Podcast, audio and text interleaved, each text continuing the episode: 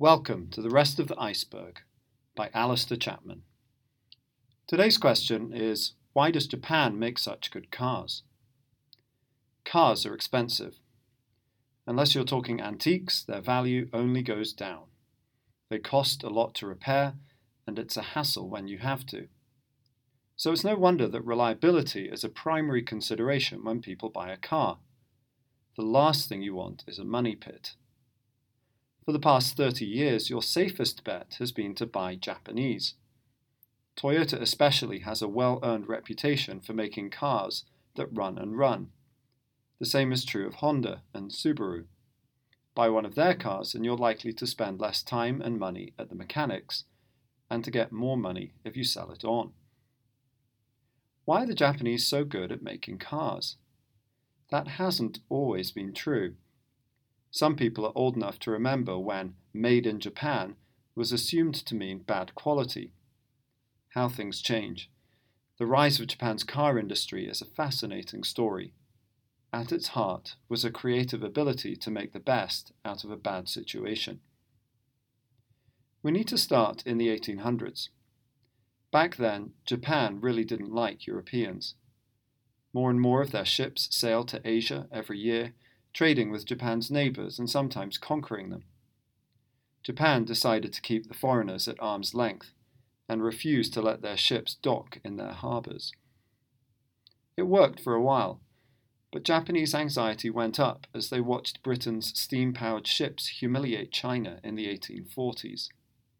Then an American commodore sailed into Tokyo harbor and told Japan it could choose between trading with the US or war. Japan's leaders decided that if they couldn't beat the Western powers, they needed to join them. Thus began the most impressive program of modernization and industrialization in the history of the world. The government introduced a constitution, started schools, dredged ports, set up a central bank, laid railways, opened mines, built factories, and established a postal system.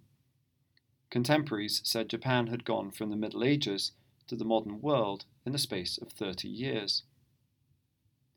The first car arrived in Japan from Europe in 1897. Japanese entrepreneurs saw the potential of the new technology, and by 1910 a dozen firms had entered the field. All failed. That pattern would continue for the next 30 years, despite the government's attempts to promote the industry. If you lived in Japan in 1930 and you wanted a good car, the choice was easy buy American. Ford and GM both had plants in Japan. The only Japanese firm to get any traction was Nissan, which had an American chief engineer and imported its equipment from Detroit.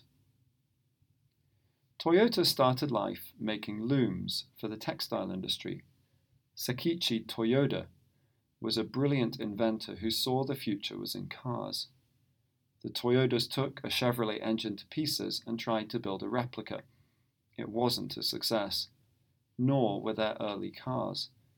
By 1950, they had built only 2,865 of them, at a time when 7,000 rolled off Ford's Detroit assembly line every day. But Toyota had been making huge investments in research and development physics, chemistry, rubber, fuel, gears, even art, and these were about to pay off.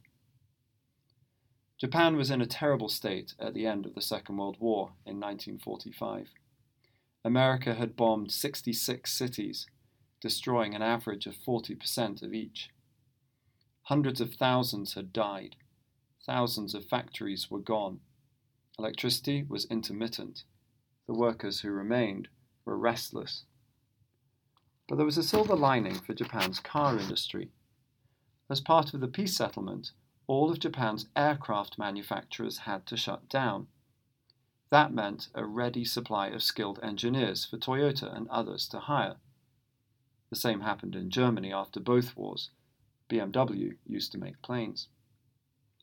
One of these ex aircraft engineers led the development of history's best selling car, the Toyota Corolla. After the war, Eiji Toyoda went to Detroit to see how Ford made cars, but came home saying that the mass production assembly line could never work in Japan. they couldn't afford the machines, and Japanese law was more generous to workers, meaning they would never enjoy the cheap labor that American firms did. So they improvised. For example, rather than having a pressing machine set up for each part, they figured out how to change the molds to make multiple parts on a single machine. They found this helped them identify mistakes more quickly, leading to less waste. As for their expensive workers, they trained them to recognize problems and solve them. At Ford, workers did the same repetitive job as the cars moved past them on the assembly line. If they made a mistake, there wasn't time to fix it. They just let it roll by. 25% of production time went to rework stations at the end of each line, where others tried to find and fix the faults. At Toyota, everyone could stop the production line whenever they saw a problem, and everyone was involved in quality control. They didn't need rework. This all happened at a time when the developing nature of cars changed what people wanted from them. When someone bought a Ford Model T, it came with a brilliant manual that described and illustrated 140 problems the owner might run into and explain how to fix each one. Ford even gave you the tools. As cars became more complicated, that all changed. Most people would have no chance of fixing an anti lock braking system. That was when reliability became so important to car owners. And there were simply fewer mistakes in Toyotas and other Japanese cars. The result? Japan's share of the global car and truck market increased from 1% in 1955 to 30% by 1980. Toyota's production system, commonly known as lean manufacturing, is now in use in factories of all sorts throughout the world.